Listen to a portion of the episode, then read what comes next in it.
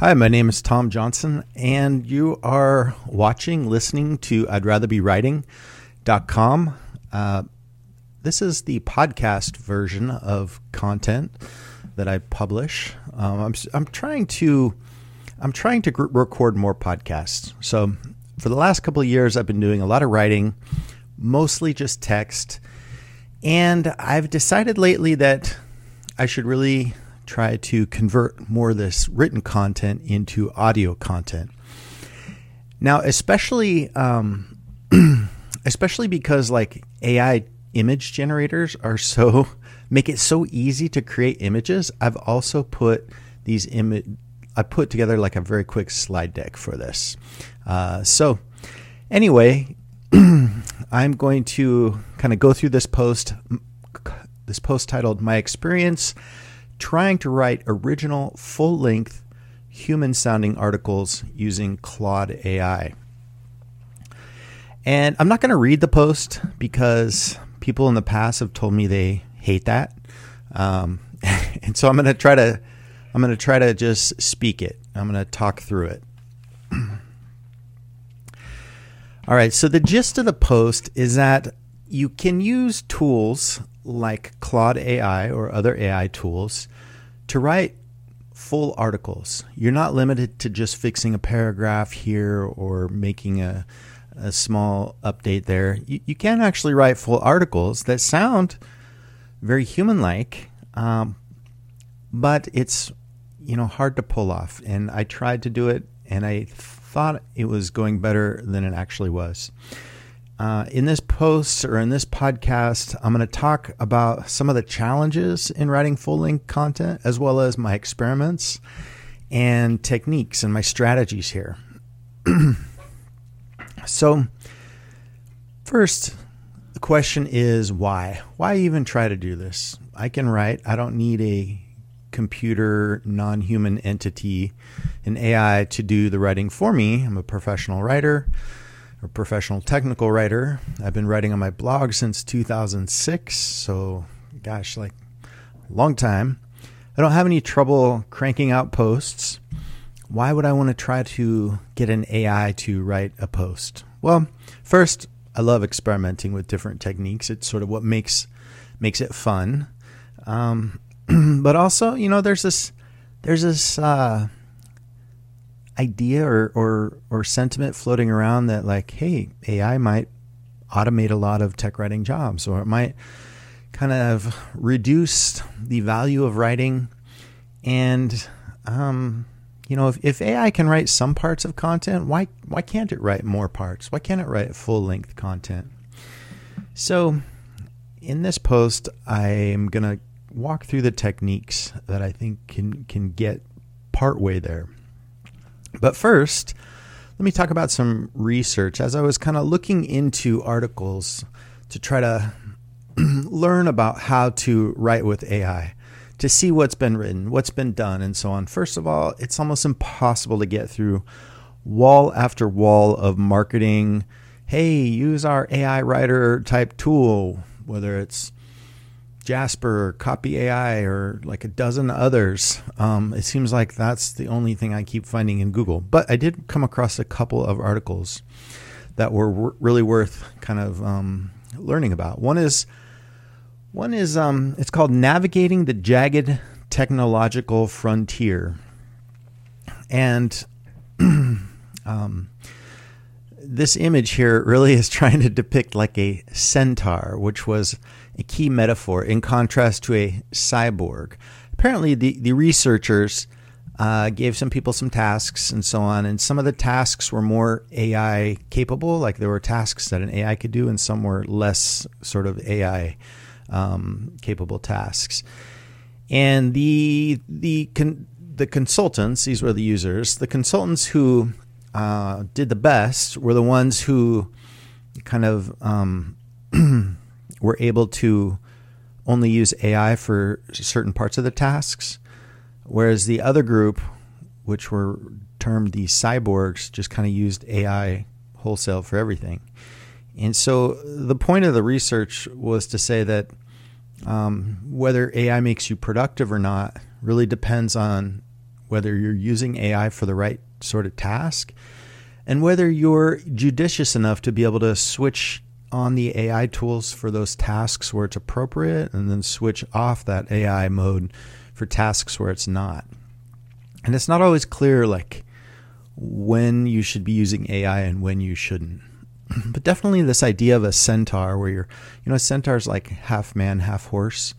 And it refers to this ability to delegate the tasks. Are you, I don't mean delegate in terms of like having somebody else do it, but, well, actually maybe I do. But delegate the AI to do something versus not delegating it to the AI.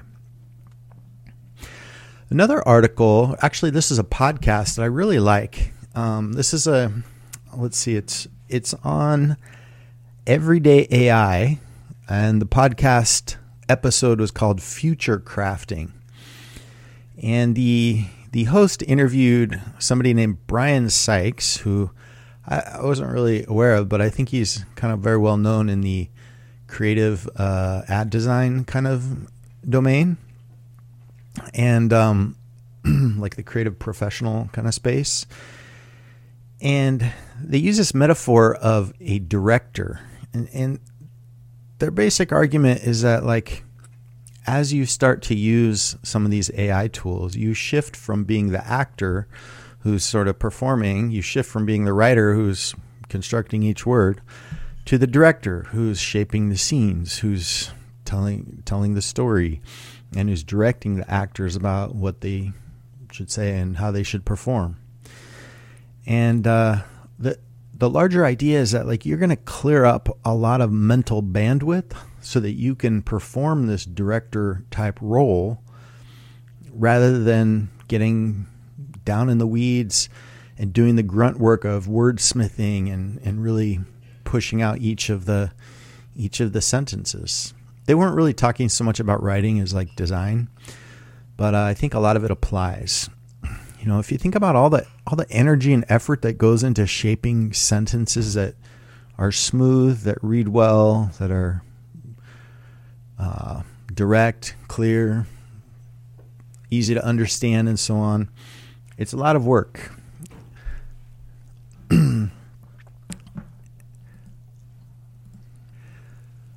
This idea of being a director kind of really appeals to me, because with each post that I write on my blog, I spend a lot of time just rereading it and proofreading it and reading it again. Each time I try to let a day in between the edits to give it some space.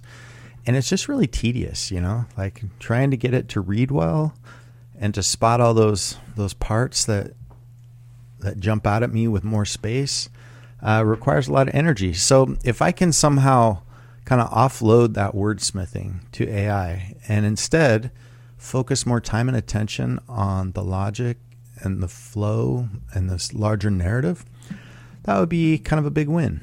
All right, so let me move on to what my three biggest strategies are for using AI to write. Now, like I said, it's not like I've cracked the code on this by any means, but I'm just sort of sharing what I've tried and why. My first strategy is to prime the AI with accurate information. Second one, to go paragraph by paragraph. And then third, to balance personal voice with explanation.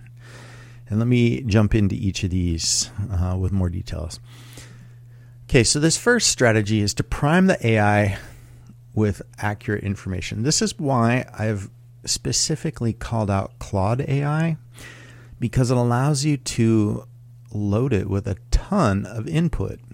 You can put like 75,000 words into it, and that's like between the input and the conversation limit and so on, so the whole session. But if you're writing about something that requires explanation, and you want to make sure that, like, anything you're explaining is going to be more accurate and not just made up, hallucinated, and so on, by having a lot of articles that the AI can use as source material, really make a big difference. So let's say you're writing an article about some topic and you want to be able to sort of access easy explanations about different facets of the topic. You could go and find, I don't know, a dozen articles that really contain a lot of the information that you would then later be summarizing or paraphrasing or referring to, and just sort of load it into the AI as a kind of training right in the chat. And then later when you need to make those summaries, it's going to be a lot more accurate. So I'm a real big fan of the Claude AI precisely because it has such a large input source. All right, my second strategy here is to go paragraph by paragraph. A lot of people start out and they think, "Oh, I'm going to have this AI tool write a whole like post, a whole article in one go." And when you try that, you realize that it's terrible. It's like it's usually way off the mark. But just to take a lesson from software methodology, remember how with Agile, people basically do a couple of weeks of software development and then they show the feature to a user to sort of check in, and then the user feedback might have suggestions or corrections and so on, and so you'll course correct and go back another couple weeks, make some more features, show it to the user, you know, get feedback, and keep doing that. That's the whole idea of modern software development with Scrum and other sort of agile workflows. The previous method was waterfall, where you would just like spec it out, the whole project out from the beginning, and then build it for 2 years or so. And by the time you've finished building it, you show it to the customer, and they're like, wait a minute, that's not what I wanted, right? But you've already gone so far in the wrong direction that it's sort of unrecoverable. Well, going paragraph by paragraph is precisely the strategy that aligns with Agile, and it results in much better output. And I'll jump back into paragraph by paragraph more a bit later. All right, my third big strategy is to balance personal voice with explanation. I actually did an MFA in literary nonfiction at Columbia University way back when, like back in the early 2000s. And my biggest takeaway is probably this balance. Creative nonfiction, like a personal essay or another, any kind of, you know, more literary essay really gets a lot of its appeal from this balance of personal experience, anecdotes, insights, coupled with explanation. And this sort of interweaving of the two is what makes it come alive. It also has kind of another benefit. If you're doing a lot of the explanation through an AI tool, having the AI write that explanation, and then you switch into the personal voice and the anecdote, that personal voice is going to better disguise — it's probably the wrong word, but it will disguise the AI written parts more.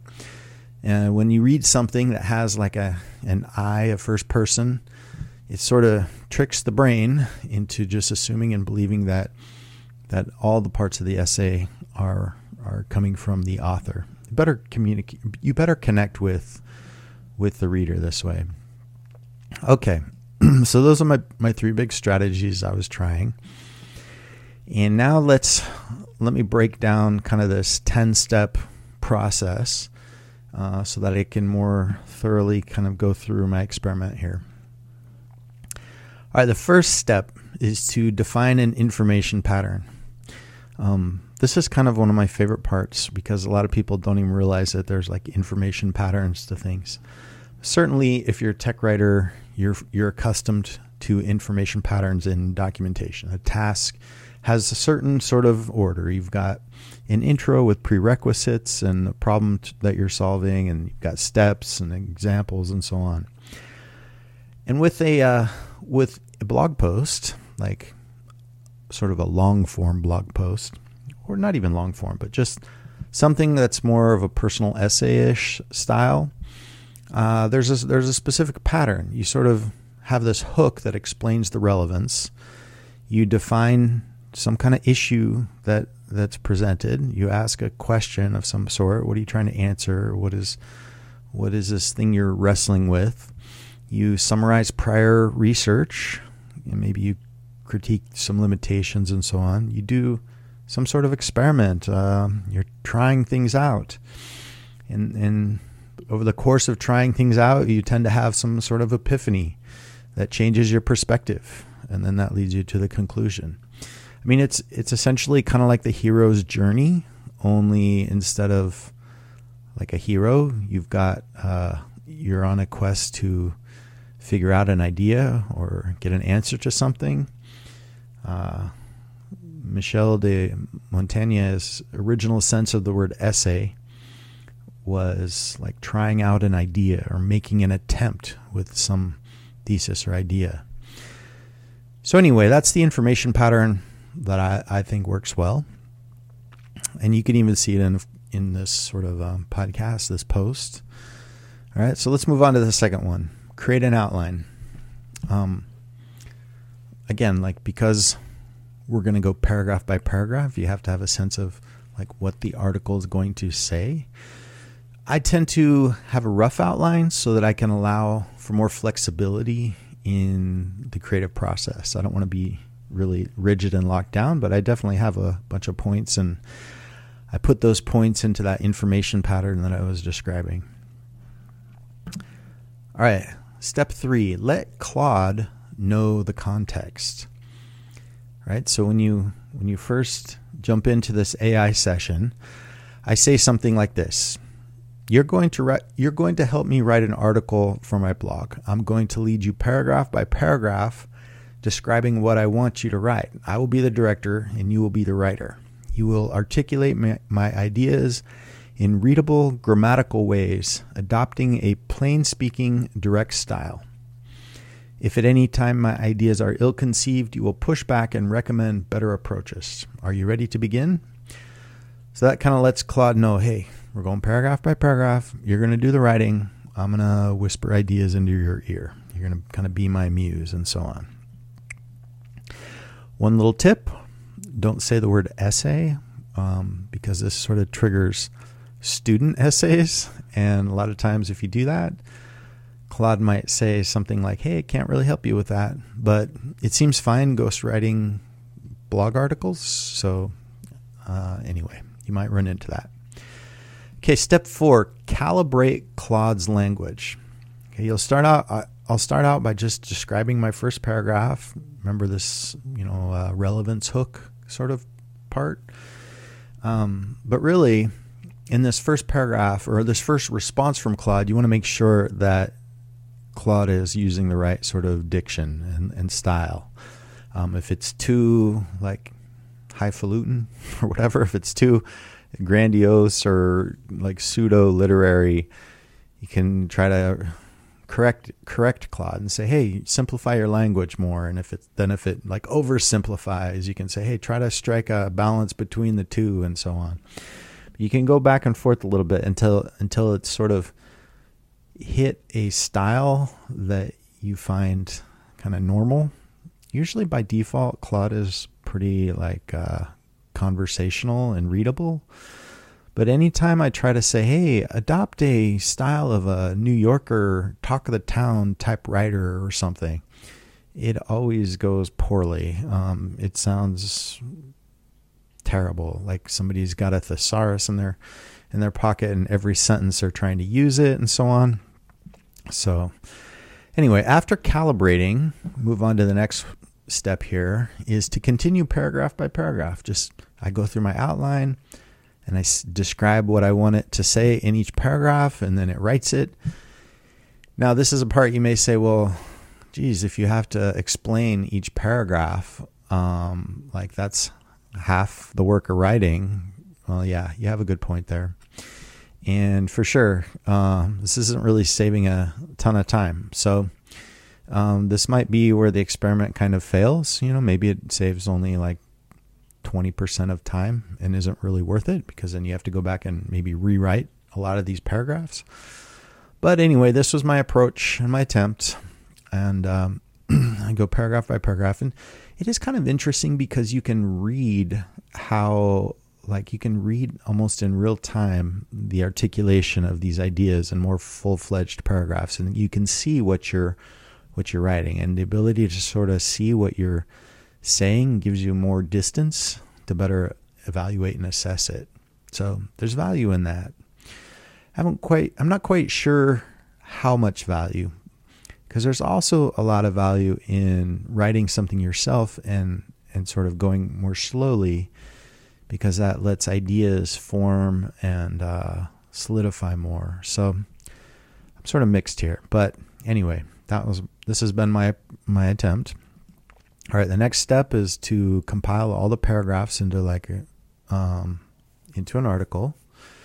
Right, some of the paragraphs might have been written several times by Claude. Maybe they were in the wrong order and so on. Step 7 is to edit the whole. And this is kind of the fun part, right? Because you've reached a milestone. You're like, oh, I've now got a first draft. First drafts are usually things that require a lot of edits and so on. But edit the whole, see if it's got the right shape and feel and so on. And then you move on to fine-tuning the article. Now, at this point, since Claude or whoever, the AI, has written a lot of this stuff, there might be a lot of like cliche phrasings or phrasings that are unnatural or sound weird. So it requires quite a bit of fine tuning. All right. Step 9 is to maybe incorporate some auto-generated art. One really interesting technique is to just like copy and paste a whole section into Claude and say, hey, generate or create a prompt for an AI image generator based on the ideas here, and then just paste it into ChatGPT Plus with DALL-E as the mode. It's available in the Plus version, and it generates art. That's how I generated like all of the slide art here. I did this very quickly and just sort of picked the most, one of the 4 images that it generated that I liked. So you can move really fast if you want. All right, step 10, let the content sit a while. Even though it was probably pretty easy to get a first draft, and maybe you're thinking, man, I could create a whole essay every day like this. You don't want to do that. You want to let things sit, because in the back of your mind, maybe you're allowing things to surface and you're realizing that, hey, I really didn't want that part, or this is bugging me. That sort of like back of the mind percolation takes a couple days, at least for me. All right. Now, how did these posts turn out? I've only written like a couple of posts using this method. So like I said, this is an experiment. And one of these posts was a Diátaxis post, and the other was Embracing Professional Redefinition. And I got some good feedback on both of them. For the most part, people liked the posts. People didn't come out and say, hey, this is obviously AI written, Tom. Why are you doing that? No. So it wasn't bad. I didn't feel like they were great posts, but I felt like they were decent. But one reader actually reached out to me, and he said, you know what, your latest posts feel a bit off. And he was trying to put his finger on exactly why. It was really interesting. Let me just quote a little bit. He allowed me to quote him. He said, "Forgive me if I'm out of line here. I've always looked to you, as a thought leader and pragmatist and so on. But lately something just feels off. The writing doesn't seem to be as refined or tight. Chunks are longer and less Tom-packed," using a kind of interesting adjective there. "They're less Tom-packed, as I used to say, to refer to your uncanny ability to really stuff a paragraph with value with an economy of well-picked words." And he specifically called out the Diátaxis article. He said, "The summary appeared especially generated, didn't have key conclusions that I found peppered throughout the body. Still good stuff, but just not like he's used to reading from me." He says AI tends to do this. It makes a nice bulleted lists that don't really reflect the same scrutiny that a writer would apply before figuring out which of the points are really relevant to an argument and so on. So this got me thinking because I was really feeling pretty proud of this process, thinking, man, I've totally nailed it. And then I see this reader's feedback and I'm like, I think he might be onto something. But it was kind of hard to sort out exactly what he was saying. Why was the writing off? And this taps into really a larger question a lot of people have had. They're like, the AI tools, they write well, but something's weird about it. It's like something is off, and different people say different things. I've read one article where somebody said, it's the imperfections that we like, the AI writing is too perfect. Well, I did some more research and I've got several ideas here. My first reaction was, maybe it's the uncanny valley. This is the idea that as you get closer and closer to something that looks almost human, you cross over this sort of threshold where it's clearly not a robot and you're like getting very close to human. Then you hit a point where people actually start to feel a lot more unease and revulsion about it. This image right here, I think, is a good depiction of the uncanny valley, because it's like kind of disturbing because it looks mostly human, but it's clearly not quite. Anyway, so I thought maybe the writing seemed to be humanish, but wasn't quite. And I thought, well, what if, especially if somebody's familiar with how AI writing looks, if you start to sort of smell that it's AI written, maybe there's a inner revulsion at feeling that you're sort of being tricked. Like, hey, I thought I was reading a human. Instead, this is a machine. And maybe that leads to a sense of sort of betrayal and distrust that then provokes a stronger reaction. I'm not really sure. But when I came back to the reader's comments, he wasn't really saying that it sounded almost like Tom. He was saying something different. He was saying that it wasn't really like, there wasn't tight logic.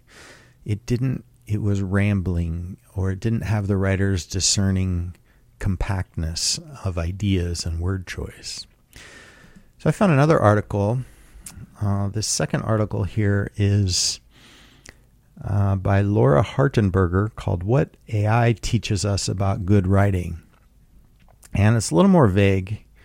She touches on a number of different things. Let me just read a passage. She says, as readers, we need to feel like the writer is paying attention to us, trying to connect. ChatGPT cannot build a real connection with its reader. It can only imitate one. Reading ChatGPT's writing feels uncanny because there's no driver at the wheel, no real connection being built.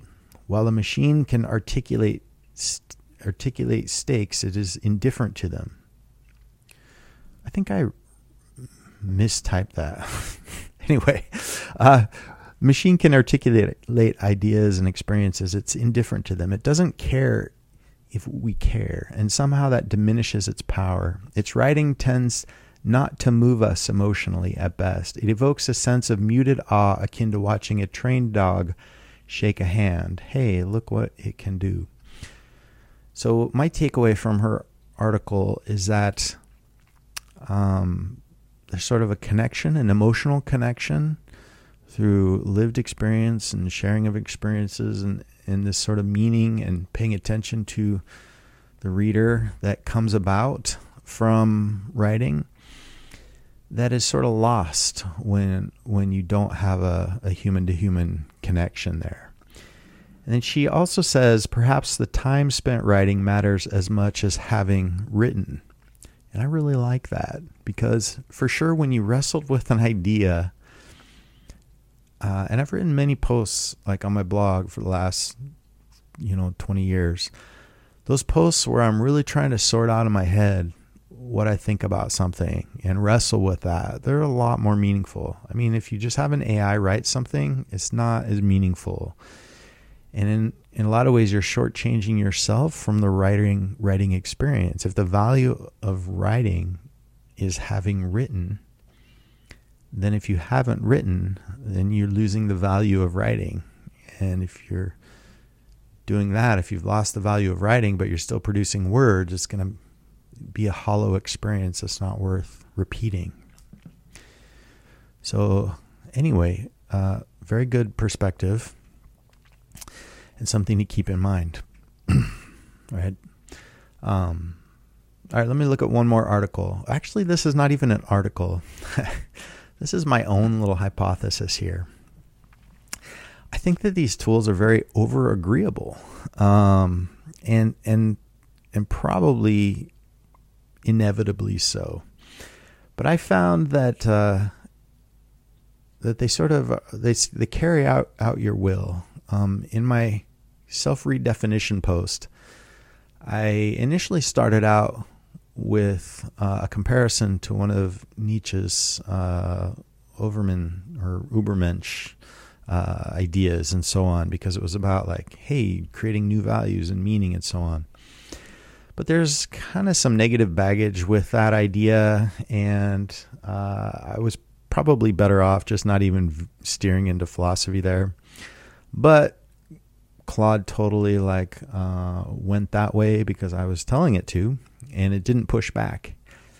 And I think a lot of these tools will not really push back. They're sort of programmed to be very polite and collaborative and constructive and so on. I got into a fun little exchange with Claude because I was like, hey, you know, a true friend would really push back. And it said, well, I definitely will if there's like factually false information, such as saying 2 plus 2 is 5 or something. And I responded, wow, in certain systems where you have the sum being more than the individual parts and so on, with dynamic feedback loops, it's very possible that 2 plus 2 could equal 5. And it was like, oh, yes, of course, you're right. In that situation, it very well could be. I'm so sorry. I should have been more careful in my logic. And I'm like, you're demonstrating the exact point. You agree with everything I want to say. And I think this over-agreeableness could lead to a lack of having a crisp argument. If every time you rely on AI, it sends back kind of this watered-down explanation that doesn't take a side in any kind of issue, then that might reflect in the writing as well, where I don't really have a crisp point. I'm not taking a side, and the writing might not be compact, like the reader was saying. This is just a hypothesis. Obviously, you can use the tools in many different ways, but definitely be on the lookout for over agreeableness and realize that the tools aren't going to push back and say, are you really sure you want to reference Nietzsche? I mean, you're writing to a technical communication audience, not a philosophy audience. And by the way, you don't really know that much about philosophy either. It's never going to be that direct. So let's just wrap this up. I think based on my experiment, it would probably be best to try to use AI mostly for summary and explanation. And then for the personal experience, more the first person parts, to not rely on it. It's my sort of guess or hypothesis that by just using it more for summary and explanation, you'll be more apt to have a more direct and clear argument, if argument is sort of your game here in the post. You're more apt to follow that argument and have more of a point and an opinion than if you are relying on AI for that part as well. I do think, though, that using AI for summary and explanation really makes things a lot easier. it's really, these tools are great at that. And, you know, it can reduce a lot of the cognitive overload for those parts, right? And that balance, again, coming back to the strategy I was describing earlier, this balance between personal experience and summary and explanation, they go back and forth, they interweave. I think it really makes for compelling, engaging content, at least for a blog or other online stuff. That really is a nice winning formula. So like I said, let me just caveat this. I've only tried this for a couple of posts. I have some news summary posts where I'll summarize some news and so on, but it's not the same as trying to write like a personal essay. And I may decide this whole technique is not worth doing. Maybe it doesn't really save much time and it's not worth it. Maybe I just have to rewrite everything that Claude wrote myself because I want it to sound like me and have my ideas and phrasings. And I could just cut out that whole rewriting process and be much more efficient. But I also kind of think, you know, this might take a little bit of getting used to. It may be something that I get better at, and maybe I can fine tune a process. Ultimately, I do think that it could be useful in the workplace for writing documentation as well, which is a totally different genre. It doesn't have personal experience or argument or voice, three huge components, but it does have a high degree of accuracy. I'm talking about the genre, high degree of accuracy and precision that also can be a challenge. So I'll hit that in another post. If you have any questions or feedback, shoot me an email at, tomjoht@gmail.com or the contact form in my blog, I'dRatherBeWriting.com. You can subscribe to my podcast pretty much anywhere. Pocket Casts, iTunes, Spotify. You'll find it pretty much everywhere. And let me know if you like this format with the slides. This is now on YouTube and so on. I needed a visual element. It also sort of helps to talk through the points rather than relying on written text. But it would be great to get feedback. And if you feel like reviewing the podcast, great. If you don't worry about it. But thanks for listening, and see you online.